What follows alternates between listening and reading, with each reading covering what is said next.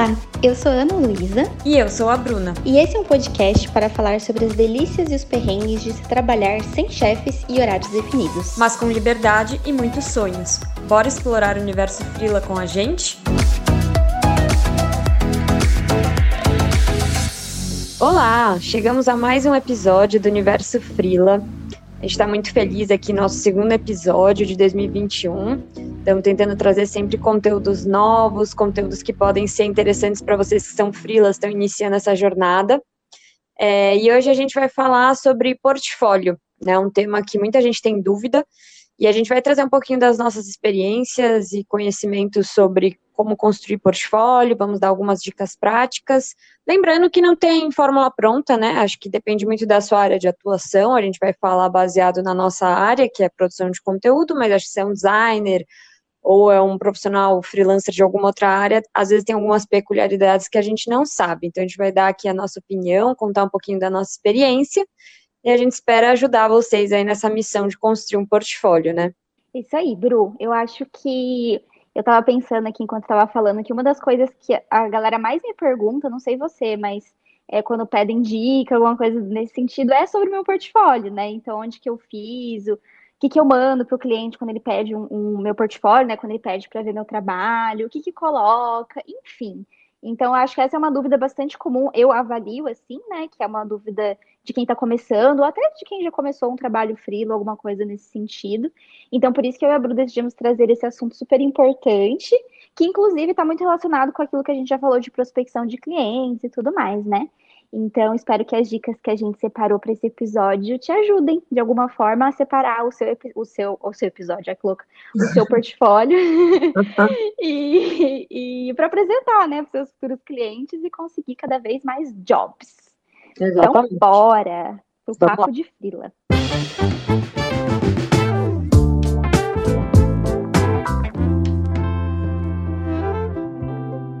Chegamos então ao Papo de Frila. Para quem não sabe, esse é o primeiro bloco, na verdade, o segundo, né? Se você contar o Abre, mas o primeiro bloco oficial do nosso podcast, em que a gente fala sobre o assunto da vez. E, né, dessa vez, como a gente já falou, vamos falar sobre portfólio, é, que é algo, né, também como a gente já comentou, é algo muito importante para não só quem é profissional freelancer, mas também qualquer profissional que precise vender o peixe, né? Para conseguir clientes e até também para você conseguir trabalho. É sempre muito importante você ter um registro é, da sua história profissional, né? Do que, que você já fez, por onde você já passou. Eu acho que é uma forma de contar essa sua história para as pessoas que ainda não te conhecem e elas saberem quem é você na fila do pão, né? Então, quem que é a Ana Luísa, quem que é a Bruna, né? É, e o que, que elas podem oferecer, o que, que você pode oferecer para aquele cliente ou para aquela empresa, se o seu objetivo for é, conseguir um, um emprego né, numa, numa, empresa grande, de repente, enfim. Bom, comentando rapidinho sobre a minha história, né, a minha experiência com, com esse assunto, é, eu comecei a montar o meu portfólio na faculdade. E naquela época é, eu fazia uma pastinha de plástico, essas de, de escola mesmo, assim, sabe? Que tem vários plastiquinhos. E o que, que, eu fazia? Basicamente, eu pegava todas as matérias que eu fazia, né? Eu, eu fiz faculdade de jornalismo, então todas as matérias que eu produzia, tanto da faculdade quanto nos meus estágios, eu imprimia e colocava nessa pastinha, né? Aí depois, quando eu comecei a fazer estágio em revista, as revistas que ficavam prontas, impressas, eu também colocava. E então eu ia montando meu portfólio dessa forma. Eu não tinha ele online, eu só tinha essa pastinha. E aí, toda vez que eu ia para uma entrevista de emprego, eu levava ela, né, e mostrava para a pessoa. E outra coisa que eu colocava também, que no futuro, depois eu vou comentar um pouquinho melhor, no futuro, depois, mais para frente no episódio, eu vou comentar um pouco melhor, mas eu colocava também os posts do meu blog. Logo quando eu comecei, aqueles que eu achava mais legal e que mostravam um pouquinho mais da minha escrita, eu colocava também. E aí eu levava comigo nas entrevistas. Bom, depois de um tempo, eu comecei a perceber que esse meu método já não era mais tão viável, assim, não era mais tão prático, né? Porque a pastinha vai ficando pesada, você vai colocando um monte de coisa ali, e aí não é mais tão prático você ficar levando aquele bitelão para as entrevistas, né? Eu lembro que eu fui numa entrevista de emprego antes de eu começar na minha primeira agência, que a moça, tipo, eu cheguei assim na entrevista com a minha pastinha, eu coloquei ela do lado, a moça olhou assim, falou, nossa, mas é um negócio gigante. Porque tinha muitas revistas e tudo mais. Então, eu percebi que. E ela, e ela nem perguntou, assim, né? Nessa entrevista específica, ela nem perguntou do meu portfólio. Então, eu comecei a perceber que é, o mais prático mesmo era fazer um portfólio online, né? Que daí, se a pessoa ela pede, porque existem empresas que não pedem, mas se pede, você já envia por e-mail e a pessoa já tem ali o seu histórico antes mesmo de você ir fazer a entrevista, de repente, né? Então eu falei, bom, depois que eu saí da faculdade, aí comecei aí essas entrevistas de emprego, né, sem ser de estágio, eu falei, eu vou montar meu portfólio, vou aproveitar esse período que eu não estava trabalhando e comecei a montar. É, eu usei, eu uso até hoje uma, uma plataforma que chama Behance, porque o que, que aconteceu? Quando eu comecei a pesquisar ferramentas para fazer o meu portfólio online, eu vi que a maioria delas é, eram muito bonitas, tinha uma apresentação legal, mas tinha um limite de downloads que você podia fazer dos seus materiais ali. É, assim, é, antes de você pagar, né? De você ter que investir na ferramenta paga, na versão paga. E é uma e geralmente essa versão paga você tem que pagar um valor mensal, né? Nem que você tem que pagar de uma vez e pronto, o negócio é seu. Não, é um valor mensal. E aí eu fiquei, como diz fiquei com bode dessas, dessas ferramentas e falei, não, eu quero uma gratuita, poxa vida, eu não, eu não trabalho ainda, não dá para ficar investindo muito nessas coisas, né? E não era nem barato. E aí o Behance é, surgiu como uma possibilidade. Essa ferramenta, na verdade, ela é muito usada por designers, porque ela é bastante visual, então ela serve bastante para pessoas que trabalham com, né, imagens, então arquitetos usam também bastante é, a galera né, que trabalha com, com programação também. Então, é uma ferramenta mais para isso. Mas para mim, que também que, que tenho a minha produção mais voltada para texto, ela também super resolveu. Porque além de ser super prática e intuitiva de usar, ela é gratuita, né? Então, foi ótimo para mim. E você consegue também colar os seus textos. Tinha matérias minhas que estavam já diagramadas, então ficou super bonito. E aí foi o que me salvou, assim, porque realmente as outras ferramentas tinham valores muito altos e eu não, não queria investir. É, bom, como que tá, né, esse meu processo atualmente? Quando um cliente pede meu portfólio, o que, que eu mando para ele? Eu mando a minha pastinha de produção de conteúdo freelancer do Behance. Então lá, se vocês forem pesquisar para ver como funciona, você faz várias pastinhas de projetos então, eu tenho, inclusive, os meus projetos da faculdade ainda estão lá. Então, se você quiser ver a Ana Luísa no período da faculdade apresentando um telejornal, você encontra lá, entendeu?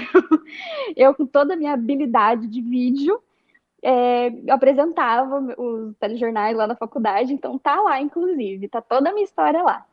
E, bom, e aí eu tenho uma pastinha, né, de produção de conteúdo freelancer, que eu coloco todos os meus clientes, tudo que eu atendo, é, eu também indico né, as designers que fizeram as, as, as imagens dos posts né, para as minhas legendas, porque é importante também você pontuar que não é você que está fazendo aquela arte, né? Que é uma pessoa diferente que está fazendo, porque no caso eu só faço o texto.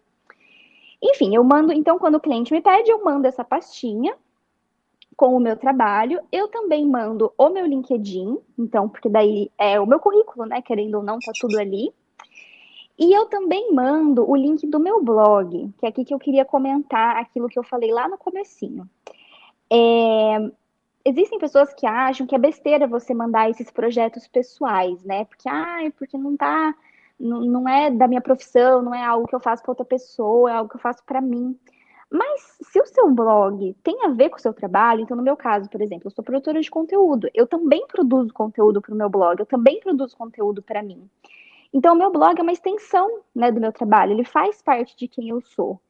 E ne, nessa linha de pensamento, a primeira vez eu lembro que eu falei, que eu mostrei numa entrevista de emprego, que eu tinha um blog e mostrei as, os posts, alguns posts que eu tinha feito, eu lembro que a pessoa é, ficou super assim, encantada, né, com, com, em saber que eu tinha um blog, em saber que eu estava fazendo essa produção também, e eu consegui o estágio, na verdade era um estágio, nem, né, não era nem efetivado, mas eu consegui o estágio por causa disso, porque ela começou, né, a moça que estava fazendo a seleção, ela viu os meus posts, ela se identificou comigo, com a minha forma de pensar e me contratou. Então, assim, é, se você tem esse blog, se você também quer mostrar para as pessoas é, como uma parte do seu trabalho, eu acho super interessante. É, inclusive, alguns clientes meus também gostaram de saber que eu tenho blog depois que, né, quando eu mando meu portfólio. Então é bem interessante. Eu recomendo. Claro que você tem que pensar também na situação, então, de repente, às vezes você está concorrendo por uma vaga, né? Vamos supor que você é, esteja montando seu portfólio para esse propósito. Você está ah, concorrendo por uma vaga numa empresa que talvez não tenha muito a ver o que você fala no seu blog. Aí vale avaliar, né? E também a mesma coisa com clientes freelancers. Então, de repente, um cliente seu que você está prospectando, ele é um cliente um pouco mais sério, é, de repente não, também você acha que isso não vai se conectar com ele, então aí você não manda, né? Mas, de forma geral, eu acho interessante você incluir os seus projetos pessoais se eles fizerem sentido para aquele cliente que você está prospectando. É, bom, hoje, além de fazer tudo isso, eu também já estou começando a pensar, né? Na verdade, eu já deveria ter pensado nisso antes, mas enfim, né? Tudo no seu tempo. Eu estou pensando em montar o meu site, né? Para profissionalizar mais ainda esse meu portfólio, né? É, hoje eu vejo que com o meu trabalho freelancer crescendo, eu acho que as pessoas esperam uma seriedade maior da minha parte. Não que o meu portfólio do Behance, o meu LinkedIn não estejam todos organizadinhos, bonitinhos. Mas, conforme o tempo vai passando e a gente vai se profissionalizando, é muito importante você ter esse site, essa identidade, esse lugar, esse espaço que é, as suas informações profissionais, o seu contato, o seu portfólio esteja mais organizado de uma forma um pouco mais. Não é séria a palavra, mas eu diria um pouco mais profissional, né? E, então, se você tiver condições de investir, ou se você conseguir mexer no Wix, que também é, um, é uma plataforma super legal para você montar o seu próprio site, eu acho que super vale a pena para você passar essa questão de, ó, eu tô já no nível a mais, né? É, de novo, foi o que eu falei, se você não conseguir investir nisso agora e quiser, por exemplo, fazer no Behance, funciona. Funciona super bem. Eu já consegui muitos clientes só mandando meu portfólio do Behance, inclusive clientes é, que são agência, né? Agências que procuram profissionais freelancers.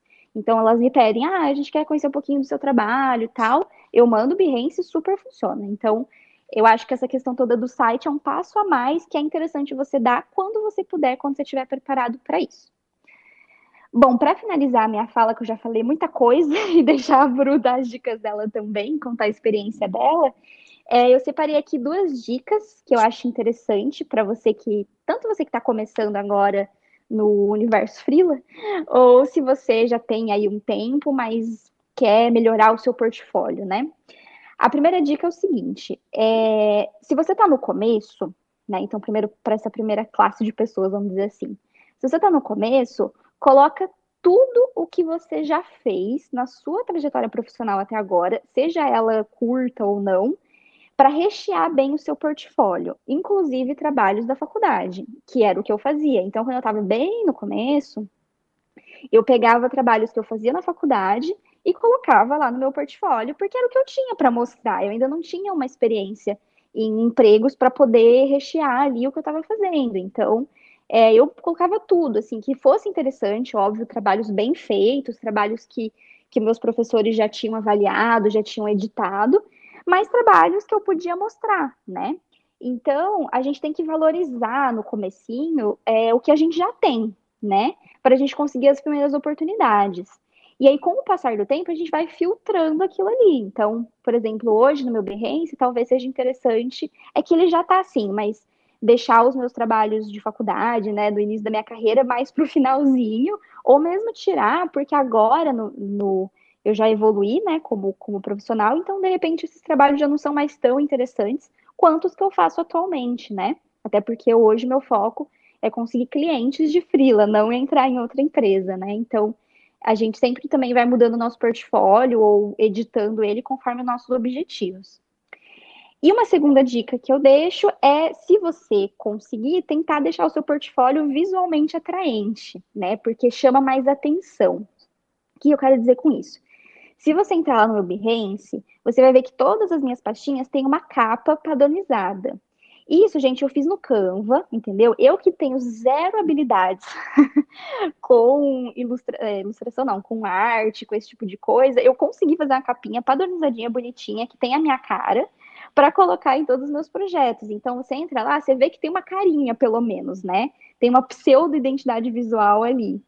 E, e você, então assim, você não precisa trabalhar com necessariamente com, né, é, ser um designer ou alguém que trabalha com isso para deixar o seu portfólio bonitinho, entendeu? Então, mas é importante, né? Porque quando você, quando a pessoa vê ali que poxa, tá bem organizado, tá visualmente atraente, você já passa uma certa confiança, você já passa credibilidade no seu trabalho, né? Então, esse foi um cuidado que eu tive porque eu vi que outras pessoas que tinham um portfólio bem bonito, assim, bem, é, não necessariamente cheio de firulas, mas organizado e visualmente é, bonito, assim, né, que você vê e é agradável de, de olhar as informações, eu vi que isso chamava atenção, entendeu? Então, eu acho isso muito importante. Foi um, um, um cuidado que eu tomei no meu Behance, óbvio que também vou fazer no meu futuro site, né? Para ficar tudo bonitinho, organizado. Então, acho que era mais isso que eu queria contar. Agora eu passo a bola para a Bru, contar as experiências dela com portfólios. Boa. Já deu bastante dica aí para quem está começando, para quem nem sabe, né, para onde olhar quando está começando, porque quando a gente está no início a gente fica bem perdido. Então, assim, gente, vou passar um pouquinho da minha experiência, que é um pouquinho diferente da Ana, então é legal que eu acho que vai trazer duas visões complementares. Primeiro de tudo, quando a gente está falando de portfólio, eu acho que assim, se você é freela ou pretende virar freela, esquece aquela história de mandar currículo é, né, aqueles currículos padrões que a gente usava quando eu estava procurando emprego, eu usava também, né, quando eu buscava emprego, e eu acho que as pessoas, eu tô tão por fora do, da, do mundo CLT hoje em dia que eu nem sei, mas eu acho que as pessoas ainda mandam currículo. Não sei direito quais são as boas práticas agora, mas eu mandava um currículo em PDF, normal, assim, né, que você montava com texto, falando suas experiências. Se você é freela, esquece isso, não vai ficar mandando mais CV, PDF pro povo, muito menos em Word, né? Porque é pior ainda, que você vai mandar arquivo, você vai mandar, você tem que mandar um arquivo fechado. Por quê, né? Porque você tem que mostrar, que nem a Ana falou, exemplos do seu trabalho. Não adianta você falar, ah, eu tive experiência nessa agência, com esse cliente, a pessoa quer ver, ela quer tangibilizar o seu trabalho para ver se faz sentido para ela te contratar ou não. Então, só falar suas experiências, né, não, não adianta. Uma, uma coisa que me veio na cabeça enquanto você estava contando, Ana, que você bateu muito nessa tecla de ah, no começo às vezes você não tem grana para investir, ou tempo, então usa plataformas mais simples, que nem o próprio Behance, que é, acho que é super legal. Outra forma também, ah, não tenho tempo nem para fazer nessas mais simples, é usar o seu próprio LinkedIn, porque hoje o LinkedIn, uhum. é, ele permite que você coloque linkagens, né? Então, assim, você pode linkar algum trabalho, subir um PDF, uma matéria lá, você pode subir uma, um link de algum site. Então, às vezes, ah, não tenho portfólio ainda e não vou ter tempo agora para fazer, deixa o perfil do LinkedIn bem redondo, porque dá para fazer linkagens externas, dá para usar ele mesmo, né, como, como um portfólio. Então, e fica super bom também, lógico, não, não é o ideal 100%, não é. Mas se você também está desesperado e ainda não, não conseguiu criar nem algo básico, o próprio LinkedIn, acho que ele dá essa possibilidade para a gente hoje, então é, é, muito bom, né, porque ele tem várias funcionalidades interessantes para você fazer essas linkagens e lá você consegue botar suas experiências, colocar exemplos de trabalhos, então não é que você vai, que nem um currículo num PDF que você vai só descrever as coisas e não vai conseguir fazer as linkagens, né? O, o LinkedIn ele é bem mais dinâmico, então fica também essa dica para quem está super começando. Eu não vou me, me estender muito sobre a importância de um portfólio, porque eu acho que é meio óbvio, a Ana já falou também, mas basicamente é a sua porta de entrada para aqueles clientes que você está tentando prospectar, é, para fortalecer a sua marca pessoal, mostrar quem você é, como eu falei, trazer esses exemplos de trabalho, não adianta só colocar onde você trabalhou, você tem que mostrar, né, tangibilizar e colocar credenciais também. Então, por exemplo, você entra no meu site, você vai ver lá falando que fui LinkedIn Top Voice, porque esse é uma credencial importante para mim. É, se você, sei lá, eu participou de algum concurso, ganhou algum outro tipo de prêmio, é legal falar, porque aí você vai mostrando para a pessoa que você tem aquela experiência, aquela credencial, então você é especialista no que você se propõe a fazer. É, basicamente, então, é colocar tudo que é de melhor sobre você, tudo que faz sentido para a construção da sua marca pessoal, para quem você é como profissional, em um único lugar. Então, num único site, num único lugar de portfólio que seja, a pessoa vai encontrar todas as informações que ela precisa. Outra dica que eu quero dar, que a Ana falou um pouquinho sobre isso também, é como criar um portfólio sem ter nenhum trabalho oficial, digamos assim, com clientes. Então, você está no início da sua trajetória e eu quero falar principalmente é, sobre pessoas assim. A Ana, ela já era da área do jornalismo, né? Então ela já tinha muitos exemplos, assim, querendo ou não, é, de conteúdos, coisas que ela escrevia, seja para revistas, sei lá, eu não sou jornalista, então eu não sei direito, tá, gente? Eu sou publicitária. Mas eu vim de uma área do marketing, do planejamento estratégico, eu não trabalhava com conteúdo de fato. Então, assim, o único portfólio que eu tinha antes de começar na área era o meu blog. Então, já fica aí a dica, reforçando a dica da Ana, se você é produtor de conteúdo ou quer se tornar produtor de conteúdo, ter o seu blog é super importante. No começo ele vai funcionar como um baita portfólio.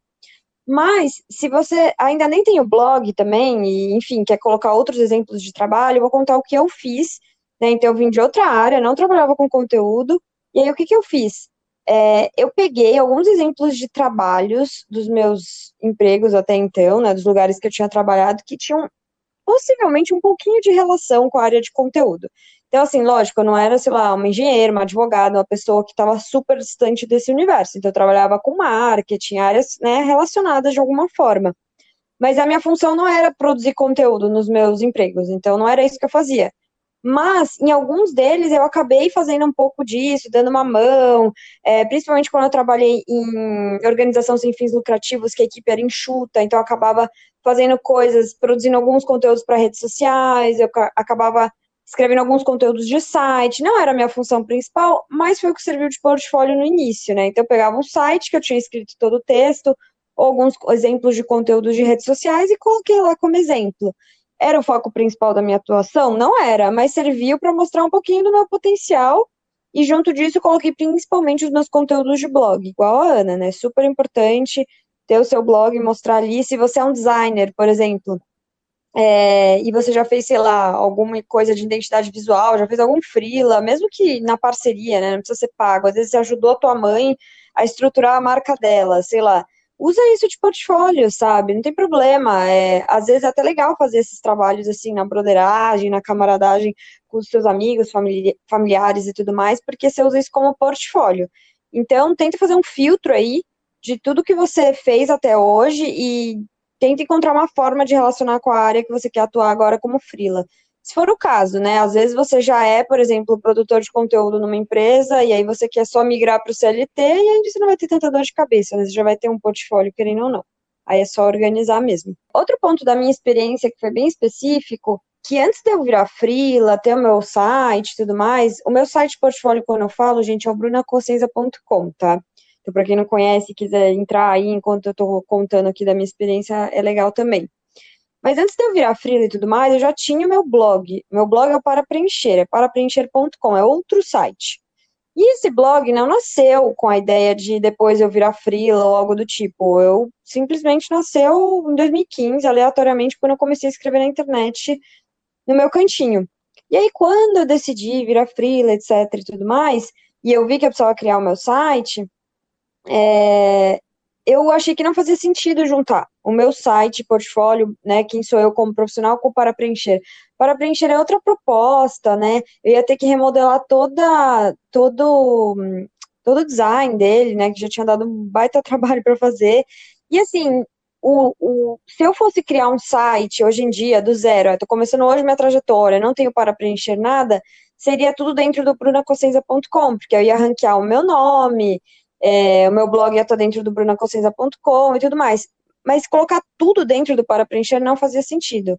Então, às vezes, você pode também ter que lidar com esse conflito, é meio difícil, porque na época eu fiquei em dúvida sobre o que fazia sentido ou não, e aí eu acabei decidindo separar o que não é benéfico em alguns sentidos. Então, por exemplo, um blog te ajuda a ranquear no Google, né, com os conteúdos que você escreve e tudo mais, te ajuda a ganhar visibilidade eu não tenho um blog dentro do brunacossenza.com. Então, ele é um, é um site que ele tem muito menos visitas hoje do que o Para Preencher, porque o Para Preencher tem desde 2015 um monte de texto ranqueado, né, um, um trabalho de cinco anos já e tudo mais. Enquanto o brunacossenza.com, ele pode ranquear, mas ele não vai ter o suporte do, do blog, que é super importante. Então, se você tiver que escolher entre fazer separado ou junto, e você ainda não tiver nenhum dos dois sites, faça tudo junto eu acho que é melhor. É, vai te ajudar, né, nesse sentido de ranqueamento, posicionamento e tudo mais, e você não dispersa o seu público também, porque querendo ou não, eu perco um pouco o meu público. Eu faço as linkagens de um site para o outro, mas eles podem se perder ali no meio. Então, assim, o brunaconsciência.com é para enviar para cliente, é onde as pessoas vão ver sobre os meus cursos, consultorias, pessoas que querem trabalhar diretamente comigo. E o Para Preencher, meus conteúdos, uma parada mais aspiracional e é o que eu tenho para fazer hoje em dia. Não adiantava para mim, não fazia sentido juntar os dois. Então, se você estiver vivendo esse dilema também, eu vivi, fica essa dica aí. É, e aí o meu, o meu site, falando agora um pouco mais de dicas práticas do brunaconsciência.com, ele passou por algumas transformações. Então, como a Ana falou, sempre um processo, sempre uma evolução. A primeira versão do meu site, ela era zoadíssima, hoje em dia eu tenho até vergonha. Então, assim, fiz no Wix, eu acabei não pegando essas plataformas mais prontas, assim, de portfólio, fiz eu sozinha do zero, mas era muito caseirona, tipo, zoada mesmo, assim, não zoada, gente, eu tô sendo meio exagerada, mas assim, não era como é hoje, né? Então, assim, faltava um tom mais profissional, exatamente o que a Ana falou. Só que assim, tava começando, né? Fiz na correria, porque né, não tinha muito tempo na época e tudo mais. Então, assim, foi uma coisa básica. E depois eu fui evoluindo. Quando eu entrei na lista de top voices, eu sabia que eu precisava de uma parada muito mais profissional. Então, antes de eu sair na lista, que eu já fiquei sabendo um mês antes, um pouco mais de um mês antes, eu me organizei para refazer todo o meu site, porque quando eu saísse na lista, eu sabia que ia chover acesso, ia vir muita gente me conhecer, saber mais sobre o meu trabalho. Então, eu sabia que era importante ter um, um site decente, bonito, profissional, né, para as pessoas me, me enxergarem da forma que eu queria. E aí, é, esse é o meu site atual, desde então. Eu estou bem satisfeita com ele. Fiz no Wix também, fiz sozinha. É, o Wix é muito intuitivo, então eu acho que se você não quer gastar com designer e tudo mais, é uma plataforma super simples de você usar. E, e assim, você só vai ter que pagar o plano, né? O plano premium, que for, pagar o domínio, esse tipo de coisa, mas isso é bem barato, é bem básico. E dá para super fazer sozinho. Se você não tem nenhuma, absolutamente nenhuma noção de design, aí vai ser mais complicado, mas eu já tinha um pouquinho, então não foi tão penoso. E aí, o que, que eu gosto de orientar? Eu acho que depende, de novo, da sua área de atuação como freela, e enfim, eu vou contar um pouquinho da minha experiência, mas dicas para você organizar esse seu site, né? Muita gente não tem noção de como fazer essa organização, essa hierarquização das informações no site. Então, além de ter que ser visualmente atrativo, né? Ter que ter um design, assim, olhem o meu, o design é bem simples, mas assim, ele, ele conversa como um todo, né? Então, a escolha de fontes, de cores, de estilo de foto e tudo mais. Falando em foto, é legal ter fotos profissionais. É, então, fotos né, bacanas suas, que você tira com um fotógrafo, alguém né, que manja do negócio para fazer com alta qualidade, super recomendo. É, mas em relação à organização das informações, você tem que ter uma home, né, um lugar, primeira página que a pessoa entra ali, que, que ela vai ver quem é você, e acho que tem que ter um, um básico das suas informações para depois ela entrar em outras páginas e aprofundar, para ela entender. Entrei no brunaconsciência.com. Quem é a Bruna? Já tem que ter a ideia de que é escritora, produtora de conteúdo, LinkedIn Top Voice. Então, são as principais informações. Você pode depois aprofundar essas informações numa aba sobre, que aí você entra mais a fundo na sua experiência, né? Então, onde você já trabalhou e tal, quem é você com mais detalhes. Serviços, né? Que tipo de serviço você presta, né? Você presta para empresa, público final, é consultoria, é serviço de produção de conteúdo. E aí, nesses serviços, né, que você pode ir separando cada um, vocês conseguem ver o exemplo no meu site, é legal colocar os exemplos dos clientes que você já trabalhou, fazer essas linkagens para os trabalhos que você já executou, né? Se já escreveu um blog post para uma marca, linka, ou para produzir um conteúdo para o Instagram, linka também. E eu recomendo super colocar depoimentos de clientes. Então, para mostrar ali um selo de credibilidade, né? A pessoa falando sobre você, porque ela gosta do seu trabalho e tudo mais. Se você já tiver saído em alguma matéria, né? Sei lá, quando eu saí nos, nos top voices lá da vida, eu saí em vários veículos. Então, eu coloco uma sessão, por exemplo, na mídia. E aí eu coloco os links de matérias que eu já saí, onde eu já fui citada, isso ajuda em credibilidade também. No meu caso, aí eu coloco cursos e e-books ali no alto do menu, porque eu tenho dois cursos, eu tenho vários e-books, então tenho que chamar atenção para isso e desmembrar ali quais são os cursos e e-books. Eu faço um outro para livro, né? Então, levo a pessoa para conhecer o meu livro e tudo mais, faço a linkagem para ela comprar se ela quiser. E hoje em dia eu também coloco um para o nosso podcast, então, para levar as pessoas direto para o Spotify, e uma para minha newsletter. A newsletter é do Para Preencher, mas eu levo as pessoas mesmo assim, porque é, eu acho importante. E aí eu faço a linkagem dentro do site, algumas páginas para o para preencher, para a pessoa que quer conhecer os meus textos e tudo mais. Então, assim, é uma, dicas básicas, né? Orientações baseadas no que eu já experimentei aqui. Vira e mexe, eu dou uma mudada. Então, até outro dia, a configuração não era essa, eu vou mudando conforme o que eu sinto de necessidade. Enfim, conforme mais serviços e produtos vão surgindo também. Mas, basicamente, se você é totalmente perdido em relação a como orientar essas informações no site, você pode usar isso de base. É, e é isso que eu falei e vou reforçar mais uma vez. Hoje em dia, tem possibilidades infinitas para você fazer sozinho o seu site. Ou, se você tiver com grana, tempo e tudo mais, você pode também contratar alguém é, para não ter esse tipo de dor de cabeça, porque assim, querendo ou não, é um tempo que você tem que dedicar. Mas eu prefiro, eu gosto de fazer, não é uma coisa que me incomoda. Eu consigo fazer de uma forma que fique visualmente atrativo, funciona. E eu acabo economizando uma grana também, então para mim faz sentido mas acho que depende muito da realidade de cada um. Às vezes você já é um profissional designer e, sei lá, manja das coisas de criação de site, e você consegue se virar também, não precisa nem ser no Wix. Então, um pouquinho disso que eu queria passar de dicas, acho que a gente conseguiu trazer um overview das nossas experiências, que são bem complementares. Então, eu tenho uma experiência com portfólio diferente da Ana, e acho que a gente conseguiu trazer um pouquinho dos dois universos aí para vocês é, adotarem, anotarem as boas práticas e verem o que faz mais sentido para cada um. É, então é isso, a gente está encerrando agora esse primeiro bloco e anotem tudo e comecem a executar aí o quanto antes, que portfólio é essencial. E agora vamos para o próximo bloco, Ana? Bora, bora para o perrengue da vez.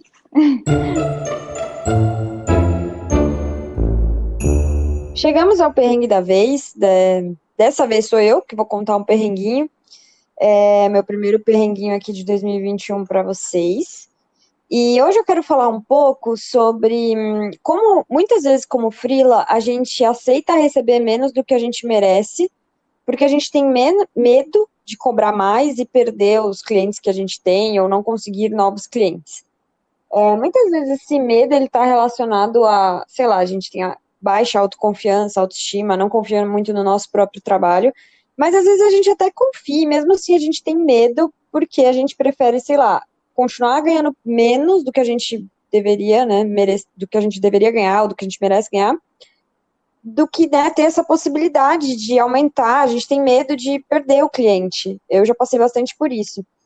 E tem clientes que estão comigo desde final de 2019, ou seja, já faz tempo, já faz mais de um ano. E o que eu cobrava no final de 2019, meio lá de 2019, foi quando eu comecei, é totalmente diferente do que eu cobro hoje, né?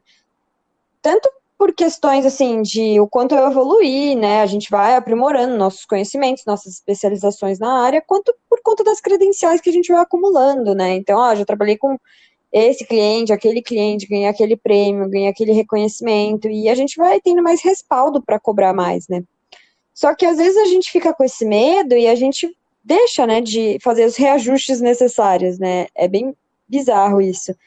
E tinha esse cliente que está comigo desde 2019 e eu cobrava muito, muito abaixo do que eu poderia cobrar e do que outras pessoas com perfil semelhante ao meu, com mais ou menos a mesma experiência, mesmas credenciais cobram.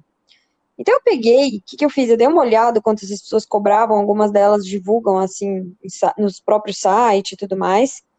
É, conversei até com algumas pessoas e tudo mais, e eu falei, cara, eu tô cobrando muito abaixo. E aí o que, que eu fiz no final de, de 2020 agora foi mandar um e-mail para esse cliente que eu achava que eu não estava cobrando o que eu deveria, o que eu merecia pelo trabalho que eu estava entregando, e fui super, fui super simpática e tudo mais, e trouxe os argumentos certos, né? Falando, olha, pessoas do mesmo calibre estão cobrando X e eu estou cobrando Y, para você ver, né? Como eu estou cobrando abaixo.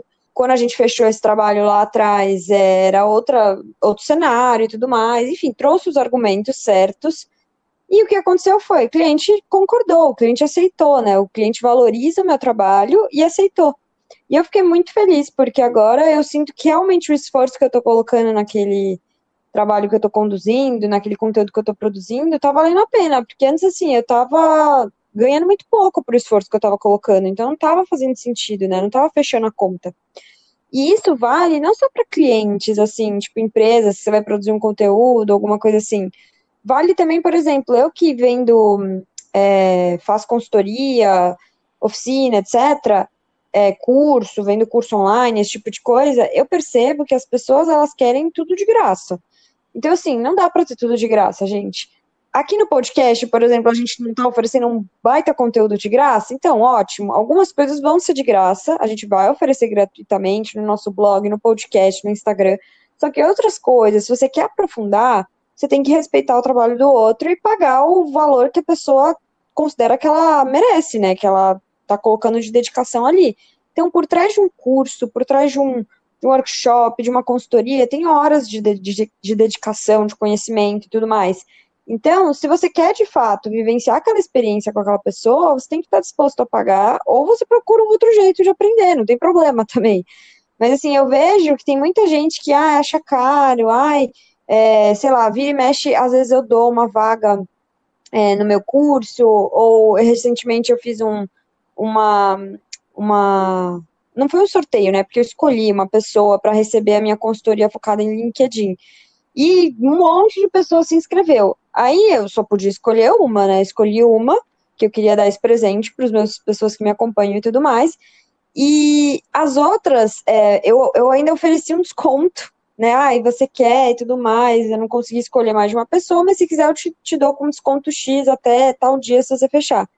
E eu percebo que, assim, nem com desconto às vezes as pessoas querem. Então, elas querem tudo de graça às vezes, mas elas não querem pagar às vezes pelo teu conhecimento. Então, assim, as pessoas que realmente querem aprender com você, é, valorizam seu trabalho, elas vão pagar.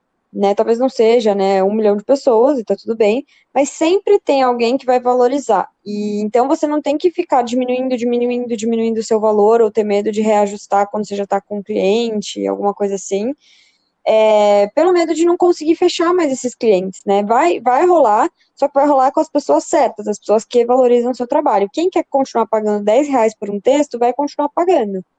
E quem quer realmente um trabalho bem feito, valorize e tudo mais, vai pagar o que você considera que você merece.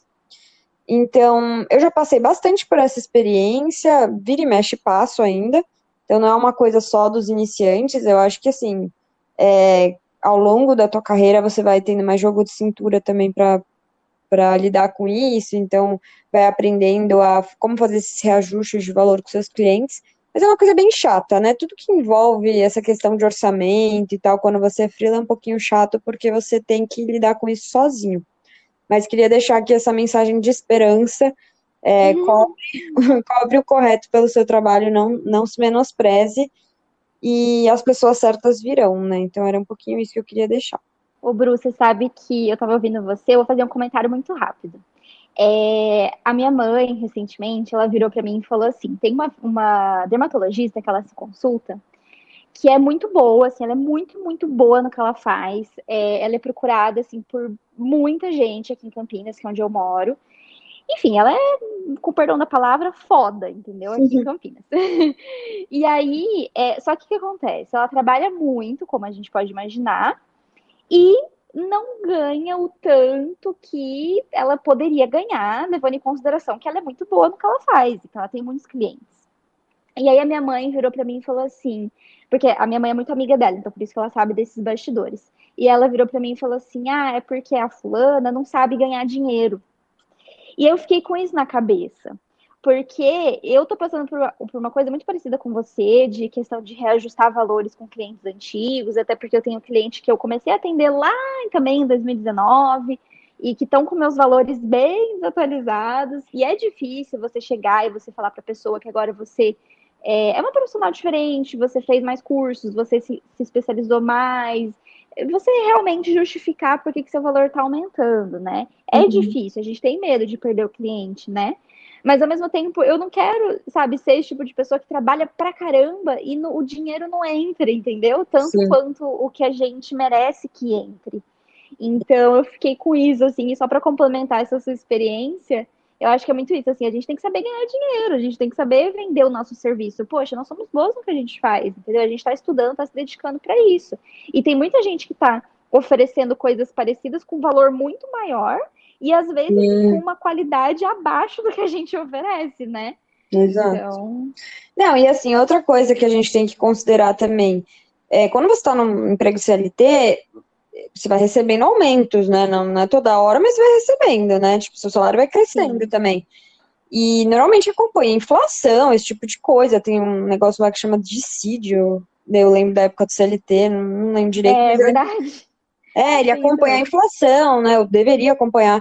Assim, não faz sentido com a inflação que a gente vive nesse país, sabe? Com as coisas tudo, tudo aumentando e tal, o nosso valor passar um, dois anos e também continuar o mesmo. Ele tem que acompanhar também algumas mudanças econômicas, né? Tipo, não é só a questão tem as nossas credenciais, o quanto a gente se aprofunda, o quanto a gente evolui como profissional, a gente não é mais duas meninas de 20, 18 anos, mas tem também uma questão externa de, tipo, o cenário do país economicamente, né? Então, se tudo tá aumentando no supermercado, como que o nosso trabalho também não vai aumentar, sabe? E às vezes isso é até um argumento para você levar para o cliente, sabe? Tipo, olha, não faço um reajuste há dois anos, tipo, não tem como, não tá acompanhando, sabe? Eu acho que é trazer os argumentos certos. Então, o que eu falei, às vezes trazer exemplos de quanto outros profissionais do mesmo calibre que você cobram e mostrar que você está com um valor muito abaixo, né? Trazer essas questões externas e tudo mais. Enfim, tem várias formas de você fazer isso de uma maneira amigável e chegar num, num meio termo bom para você e para o cliente, né? Acho que é um pouco isso. Perfeito, Bru, arrasou. Boa. Nada mais a dizer. Nada mais, apenas vamos para o próximo bloco. Vamos.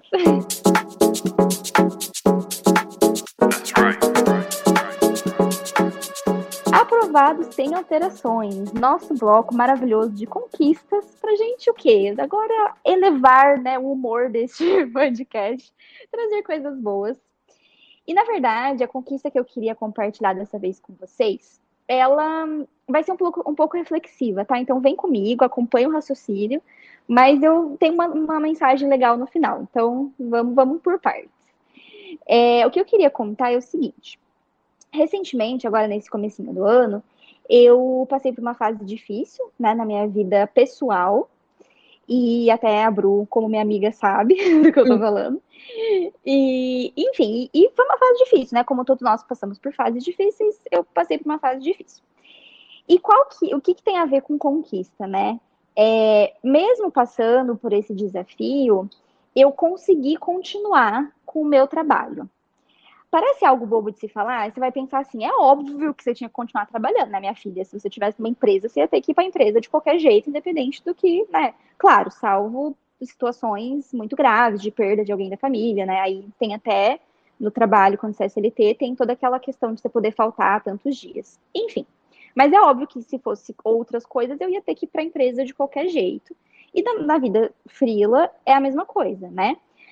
Mas quando você é frila e quando você não tem chefe, você não tem uma equipe, você não tem pessoas que estão ali te cobrando, você tem seus clientes, né? Mas você não tem uma pessoa ali da sua empresa em cima de você, é muito fácil nesses momentos difíceis você querer você cair no desânimo, né? E você falar, não quero fazer mais nada, vou ficar o dia inteiro sem fazer nada. E, e assim, é claro que você tem que respeitar o que você está sentindo. Então foi o que eu fiz. Eu respeitei, eu acolhi a minha tristeza é, como uma uma companhia, uma companhia, né? Que ia ter, que ia estar ali comigo durante alguns dias, alguns dias mais, alguns dias menos. Mas eu consegui, apesar dela estar ali comigo, eu consegui continuar trabalhando, focando nas minhas coisas. Até no dia que foi mais difícil para mim esse mês, eu consegui. Então, para mim, é uma, uma, conquista. É uma conquista saber que, mesmo no momento difícil, é, eu consegui seguir com o meu trabalho, que é inclusive uma prova de que o que eu faço hoje faz muito sentido para mim. Tanto que se torna é, mais importante do que eu é, ficar ali só no desânimo e não querer fazer nada.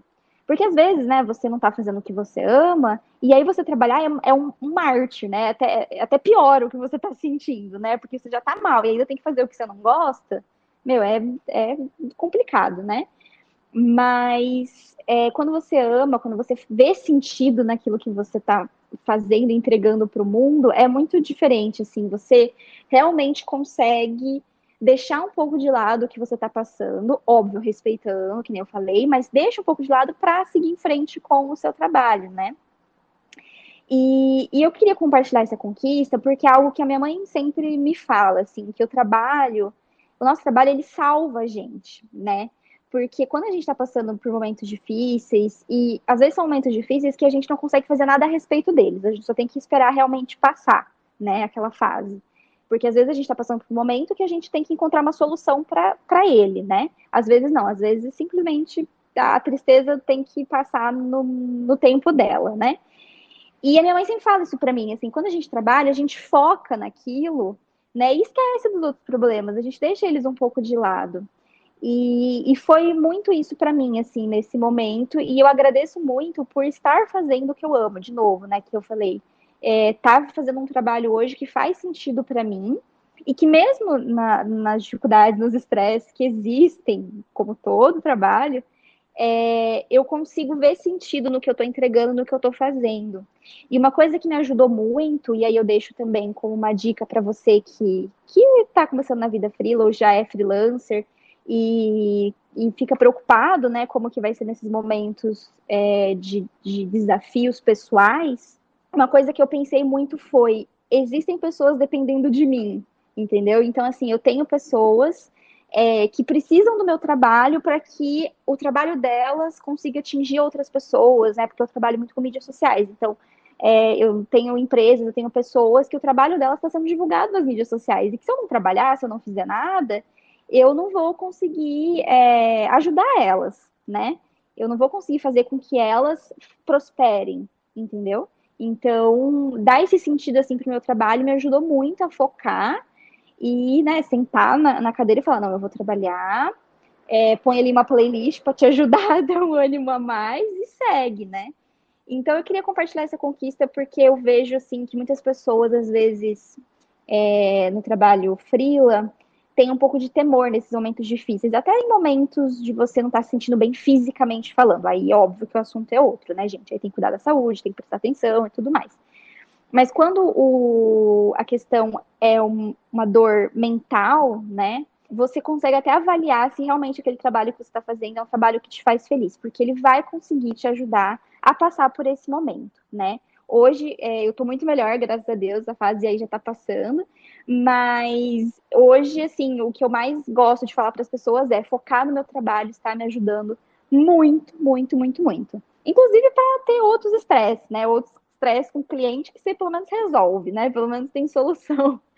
Então, acho que essa era um pouco a conquista que eu queria compartilhar hoje com vocês. É uma conquista mistura um pouco, né? O pessoal e o profissional. Mas acho que está bastante relacionado com isso, porque era uma coisa que eu sempre pensava, né? Ai, como que vai ser quando eu tiver um dia difícil? Porque quando eu tinha um dia, um dia difícil é, trabalhando em empresa, eu tinha que ir mesmo assim, querendo não é uma coisa que você se força. Mas quando você vê sentido na sua vida frila, é uma coisa que você, você se força também, entre aspas. Você também fala, olha, vamos embora, vai fazendo aos pouquinhos, vai fazendo devagar. E o bom é isso, né? Só para complementar e, e encerrar, é, você hum, consegue fazer mais no seu tempo, né? Então você fala, hoje eu não tô legal, então vou fazer no meu tempo, vou fazer devagarzinho, vou fazer. É, nem que eu fique até a noite trabalhando, não interessa, mas eu vou fazer aos poucos, eu vou fazendo pausas, eu vou comer alguma coisa, assisto uma série, leio um livro, e aí eu volto, né? Então você pode respeitar o seu, o, o seu tempo, né? De lidar com aquilo que está acontecendo na sua vida. Então, acho que era isso que eu queria contar. Você quer complementar com alguma coisa, Bru? Boa. É, só queria reforçar esse ponto que você trouxe de quando a gente é frila, é uma das partes mais difíceis é manter essa motivação, porque é um trabalho solitário, né? Que nem se falou, não tem chefe, não tem colegas, uhum. não tem ninguém. Então, assim, se você tá mal, um, você tem que respeitar, né? E acho que você tem o privilégio, que a Ana falou, o privilégio de poder escolher os horários que você vai trabalhar, fazer as pausas que você considerar necessárias, é, porque você é dona dos seus horários, mas ao mesmo tempo você tem que se automotivar, né? Nem sei se essa palavra existe, mas você tem que manter a tua motivação lá no alto, sabe? Porque se você desmoronar completamente e não voltar, você tem pessoas dependendo de você, né? Você tudo que você construiu pode ir por água abaixo, porque você pode perder vários clientes e tudo mais, enfim. É óbvio que eu tô sendo aqui exagerada, mas assim, no sentido de que você sempre tem que ter uma dosezinha de motivação para acordar, fazer as coisas, ter esse senso de responsabilidade, porque senão não funciona, né? Então, momentos ruins vão vir, que a Ana falou, vida pessoal cruza com profissional o tempo todo, e a gente tem que estar tá super preparado aí para respeitar, aceitar, mas assim, seguir o baile, né? Porque o baile não pode parar, meu povo. O baile dos frilas continua. e, é isso mesmo. Então, fiquei feliz aí com, com o fato de você já estar tá melhor, com o fato de você ter encontrado no seu trabalho aí um propósito também para continuar firme e forte. E fica aí inspiração para todo mundo. E agora a gente vai para o próximo bloco, né? Vamos para o próximo bloco, aproveitando esse clima reflexivo. Exato.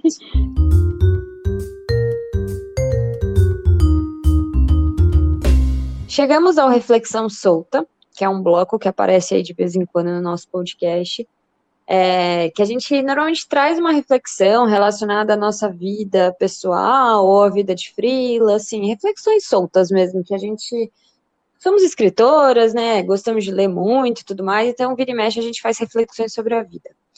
E hoje essa reflexão é sobre hum, o que, que aconteceu, o que, que despertou essa reflexão que a gente quis trazer. Estava outro dia lendo uma matéria, se eu não me engano, era exatamente isso a matéria. Que eu ando lendo muitas coisas em jornal, internet, e aí eu ando confundindo um pouco, mas eu acho que era isso.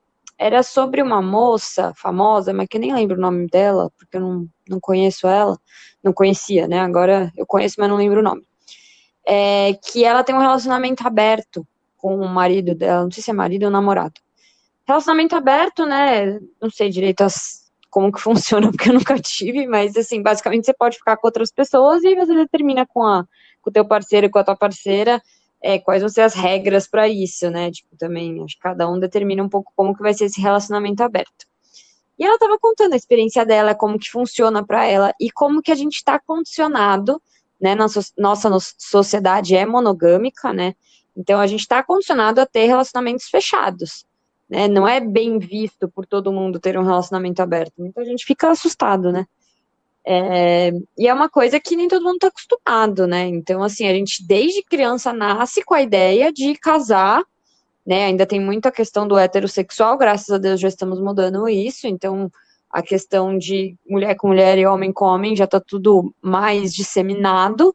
É, mas há muito tempo atrás, né, era só casar com homem com mulher, mulher com homem, não, não se aceitava nem a questão do homossexualismo, mas acho que isso já estamos evoluindo, mas hoje em dia é, esses padrões, né, eles já estão sendo questionados, né, a gente precisa casar e ficar a vida inteira com uma pessoa, enfim, tudo isso para falar sobre a reflexão que estava escrito lá na matéria, uma das frases da, da moça que foi entrevistada era, tudo bem repetir os padrões, contanto que isso seja uma escolha sua, é, e o ponto aqui, qual é a relação disso tudo com o universo freela, né, que a gente quis trazer? É, lógico que é uma questão que se aplica a muitas esferas da nossa vida, não só relacionamentos, não só carreira. Então, desde o fato de, sei lá, você escolher ter a casa própria, né? Desde pequeno dizem pra gente, muita gente, né, recebe esse tipo de mensagem que você tem que ter a casa própria, né? Você não morar de lugar é ruim. Então, assim, várias coisas que vão disseminando na nossa cabeça. E no, na questão da carreira, é, desde novos, a gente é condicionado, né? Somos condicionados a trabalhar no formato CLT. Então, pelo menos eu e a Ana, que somos publicitárias, jornalistas, né, meio mais tradicional, e quem virou e falou pra gente na faculdade, né, olha, sabia que você não precisa trabalhar numa empresa, você pode ser um freelancer, você pode, né, trabalhar por conta. Ninguém falou isso para mim. Então, assim, o plano era muito claro, era conseguir um estágio, ser efetivada, ir para uma empresa grande, ser CLT, e esse era o plano, porque eu não sabia que existiam outros planos. Então, eu fui descobrir isso sozinha eu fui descobrir quando eu já estava né, no meio corporativo há um tempo, com, muito insatisfeita, e fui entendendo que existiam outras possibilidades de atuação. Então, por que, que não falam desde o começo para a gente que existem várias formas né, de se trabalhar, não só com carteira assinada? É, porque é o padrão, né? O padrão é você seguir isso, né? Principalmente no nosso meio, ir para uma empresa, carteira assinada o resto da vida e tudo mais, e se aposenta lá pelos 60, 70 anos, sei lá. Então, assim, o fato é que eu não escolhi ser CLT. E por isso que não estava dando certo para mim. Eu estava só seguindo o rebanho, seguindo esse padrão. Não era uma escolha minha. E é muito tenso quando você pensa nisso, né? E você começa a questionar várias coisas da sua vida, mas será que eu estou num relacionamento monogâmico porque eu quero? Ou porque eu estou condicionada a isso e eu tenho medo, né, de abrir o meu relacionamento? Será que eu sou CLT porque eu quero ou porque eu estou condicionada a isso? Será que eu estou juntando dinheiro para comprar um apartamento porque eu quero ou porque meus pais e a sociedade falou que eu precisava fazer isso? Então você começa a entrar numa pira, o que é um pouco perigoso também. Eu acho que tem que ir aos poucos, né? Só o fato de você ter consciência, você vai aos poucos, né, mudando isso na sua vida. É, mas é uma reflexão muito, muito importante para quem pensa em se tornar frila ou está infeliz com o CLT e não sabe por quê. Talvez de fato seja porque você só está seguindo o rebanho. Então a gente achou que era muito importante trazer isso e aproveitar e deixar uma pulguinha aí atrás da orelha para todos vocês refletirem sobre as escolhas que vocês estão tomando e se de fato elas são suas ou se você está só condicionado a seguir o que a sociedade diz que você deve fazer. E aí, Ana, o que, que, você acha disso? Toma, toma esse tapa na cara que a gente vai te dar agora. Exato. Não, é perfeito, é isso mesmo, Bru. Eu, assim, comentando também rápido, porque eu já falei isso nos episódios, mas a mesma coisa comigo. Eu sempre achei que eu fosse sair da faculdade, é, encontrar o um emprego e achar o emprego ali que ia melhor, né? Que eu ia me encaixar mais, que eu ia ser mais feliz. E é isso, acabou, né? Acabou, encerrou, essa ia ser a vida. Mas não tem nada além disso. Mas aí, é, quando eu comecei a perceber aquela inquietação que eu já contei, de nossa, não tô me encaixando em nenhum lugar, acho que não é isso, eu achava que tinha uma coisa errada comigo, entendeu? Porque eu tava fora do padrão, né? O padrão ainda é você querer um trabalho CLT, né? E eu me questionava e eu falava, cara, por que, eu não quero as mesmas coisas, as mesmas, é, tá certo, as mesmas coisas que as minhas amigas, entendeu? É, e a maioria das minhas amigas, nossa, posso falar assim, 90% delas estão em empresas, né? E trabalhadoras CLT. Então, assim, é, e nunca, e, e você falar isso, Bruno, é muito interessante, nunca me falaram isso mesmo nem na escola, né, muito menos, e nem na faculdade, que o ser frila é uma possibilidade. Não falam, gente, não falam. Eu não sei. Não sei os seus pais, mas nem meus pais falavam dessa possibilidade. Tipo, meu pai, meus pais ainda são empreendedores e tal, mas eles não falavam, ah, sabia que você pode ser frila, sabe? Não sei se seus pais falavam, mas nem dentro de casa, sabe? Não, meus pais, imagina, meus pais também não, nunca falaram. e, e, assim, eu não sei como tá agora, né? Eu saí da faculdade faz o que? Ai, meu Deus do céu, quatro anos. E, e eu não sei se agora estão falando na faculdade de jornalismo da PUC Campinas, mas, assim, de forma muito geral, as pessoas não falam sobre isso, né? E ainda bem que eu encontrei pessoas, entre elas a Bru, a gente também já contou essa história, que me, me mostraram que essa era uma possibilidade, que eu podia ir atrás disso e que tá, dá certo, né? É, é, um modelo que dá certo, é um modelo fora do padrão que dá certo. E, e eu queria complementar também e falar o seguinte: é, aqui a gente fala do universo freela porque é o nosso tema, né? Mas não tem problema também as pessoas que funcionam no CLT, né? As minhas amigas, por exemplo, que eu estava falando, elas funcionam muito bem. Inclusive, é, tem uma amiga minha em especial que eu achava, assim, sempre achei que ela fosse se dar muito bem no modelo freela e eu queria muito que ela virasse freelancer para trabalhar ali junto comigo. Mas ela não quer, não adianta, né? A escolha é dela, então é, foi exatamente como a Bru falou: tudo bem você seguir o padrão se for uma escolha sua. Então, é isso que a minha amiga a gente conversou. Ela quer estar em uma empresa, ela quer estar numa agência, ela quer estar numa empresa maior. É o sonho dela, cada um tem o seu. Mas contanto que a sua escolha seja sua e não é, né, uma escolha que você fez porque você acha que é o certo, porque você acha que assim você vai ser socialmente aceito ou aceita, né? Então, é, é, complicado, como a Bru falou, é complicado começar a pensar nisso, porque você começa a pensar em todas as suas escolhas de vida, né? Sim. E, mas o que a gente quer trazer aqui é isso, né, Bru? É você pensar no que, que você está escolhendo para você e não para os outros. Porque no fundo, no fundo é isso. A gente não tem tempo nessa vida para escolher é, as coisas para agradar os outros. Não tem tempo, gente. O, o tempo que a gente tem é para nos agradar. Claro que a gente às vezes, né, tem que também pensar nos outros. Mas, no sentido que a gente está falando, também não vamos ser egoístas, é. mas no sentido que a gente está falando, né, de carreira, de profissão e tal, precisamos pensar em nós, não é mesmo? Exatamente. E com isso, encerramos esse maravilhoso bloco que vai te deixar aí reflexivo por bastante tempo. Noiado por bastante tempo, uma pulguinha atrás da orelha. Exato. Bora lá pro próximo. Bora.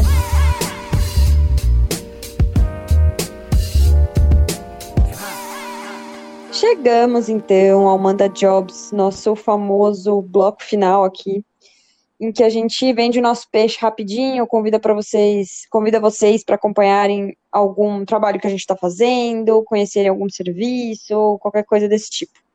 E hoje, aproveitando o gancho que o tema principal do nosso podcast aqui, nosso episódio foi como criar um portfólio, a gente deu várias dicas e tudo mais, e criar um portfólio envolve um blog, um site, né, alguma coisa assim. Eu quero convidar vocês para conhecerem o meu e-book, Guia para Criar o Seu Blog do Zero. Acho que eu ainda não tinha falado dele aqui. E acho que é o melhor momento para falar, porque hum, é um e-book com mais ou menos umas 70, 80 páginas em formato de PDF, com uma linguagem bem fácil, bem descomplicada para quem é bem topeira, bem iniciante, bem topeira mesmo. Então, aquela pessoa que não sabe nada, não sabe nem por onde começar a criar um blog e quer criar sozinho, não quer ter que contratar alguém para fazer isso. E quer o passo a passo. Então, como escolher hospedagem, é, entender o que, que, é domínio, entender como criar a organização do seu site, o que, que é importante, entender os formatos de conteúdo que você pode ter dentro de um blog tudo de uma maneira bem simples, bem direto ao ponto. É, o intuito desse book é ajudar, né? E não complicar mais a sua vida. Então, às vezes a gente vai procurando. Tem várias dicas na internet? Tem. Mas às vezes a gente vai procurando e vai, né, catando uma coisa aqui, outra coisa ali, a gente fica mais confuso. Então, o que eu tentei fazer foi compilar tudo em um único material para te ajudar. É, se você tiver interesse, entra lá no brunacossenza.com, clica lá em e-books e aí você já vai conseguir ver direitinho, ver se faz sentido para você o preço super acessível também. É, e espero que ajude aí quem está nessa jornada de criar um blog junto com um site e tudo mais. É, eu acho que tá, tá bem legal e tá bem didático. E o seu Manda Jobs, Ana, qual é? Bom, eu vou aproveitar né, o gancho dos blogs e convidar vocês a, é, a conhecerem o meu blog, né, que é o reinoDasPalavras.com.br. É, eu comentei um pouco sobre ele né, no, no, nesse episódio, porque eu falei que é, eu consegui né, um emprego por causa dele, que eu colocava ele no meu portfólio e tudo mais. Então, é, eu te convido para conhecer, até para você ver se você se inspira a criar um. Né? Então, você conhece o meu, aí você lê o e-book da Bruna e aí você cria o seu blog. Olha que maravilha. Exato. E põe no seu. E tá, tá tudo certo, gente. Já planejamos aqui tudo para você. e aí você pode colocar no seu portfólio e, de repente, ser uma coisa muito bacana para você apresentar para os seus futuros clientes, né?